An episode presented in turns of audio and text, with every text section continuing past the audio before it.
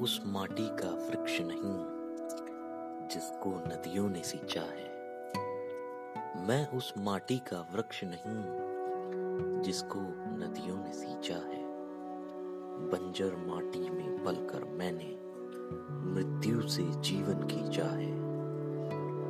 मैं पत्थर पे लिखी इबारत हूँ। मैं पत्थर पे लिखी इबारत हूँ। शीशे से कब तक